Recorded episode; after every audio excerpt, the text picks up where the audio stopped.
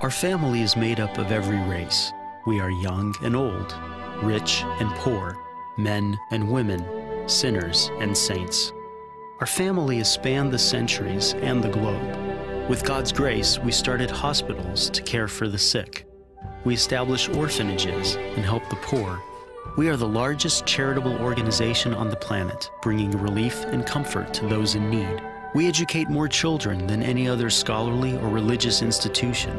We developed the scientific method and laws of evidence. We founded the college system. We defend the dignity of all human life and uphold marriage and family. Cities were named after our revered saints who navigated a sacred path before us. Guided by the Holy Spirit, we compiled the Bible. We are transformed by sacred scripture and sacred tradition, which have consistently guided us for 2,000 years. We are the Catholic Church.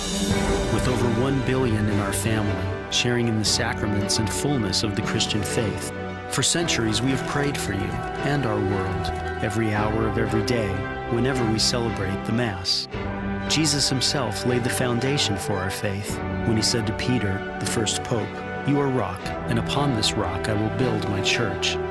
For over 2,000 years, we've had an unbroken line of shepherds, guiding the Catholic Church with love and truth in a confused and hurting world. And in this world filled with chaos, hardship, and pain, it's comforting to know that some things remain consistent, true, and strong our Catholic faith, and the eternal love that God has for all creation.